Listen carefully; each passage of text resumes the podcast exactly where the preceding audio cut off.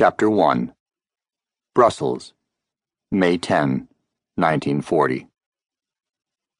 On what seemed like an ordinary spring day in Brussels, 39 year old Professor Andre Sauverin awoke, rose from his bed, stepped into his small kitchen to start a pot of coffee, then went and opened the single window of this rented room at 172 Chancey-Vliegas, and, as usual, stretched himself fully and took a deep breath. The skies were clear, the temperature mild, and the sun shone brightly, low in the sky, as Andre gazed east, feeling expansive.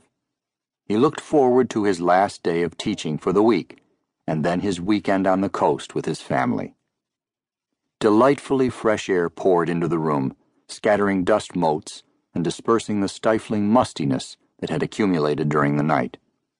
But as Andre relaxed his body, released his breath, and savored the scent of brewing coffee.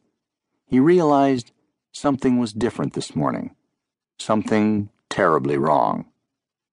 No birds sang in the park across the way. The world seemed completely preternaturally still. Wondering at the cause, Andre leaned out the window and sensed, rather than saw, a vibration which disturbed his visual field.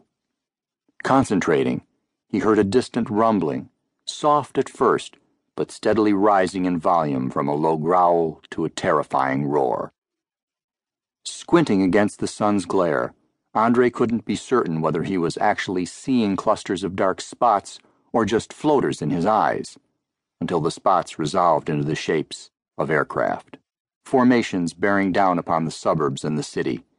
As he watched, intellectually detached but consumed physically with horror and dread, the planes, three to a squadron, kept coming and coming, first speckling the sun, then darkening the sky. Not until one group approached his apartment building and flew overhead could Andre discern the German crosses on their tails. Bombs began to drop through the clear sky as the sun glistened on the new green leaves of trees lining August avenues and parks. Munitions fell as if weightless, in stepped ladder like lines and odd arcs. Columns of smoke and debris rose from the ground like geysers before the concussion of explosions caught up with the frightening scene. Air raid sirens screamed, an undulating wailing mixing with the grumbling of engines and the slamming of bombs raining down and exploding on impact.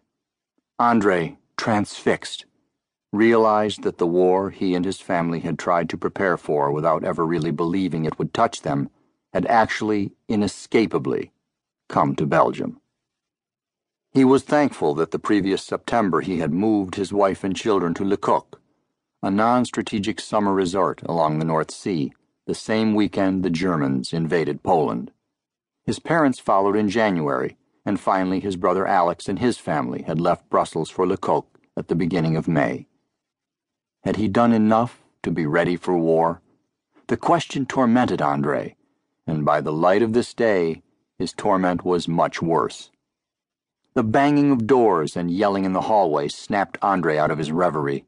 He couldn't understand the words his neighbors shouted, but their anxiety was palpable, and the sound of their feet thumping rapidly down the stairs required no interpretation. His instinct for self preservation finally took hold.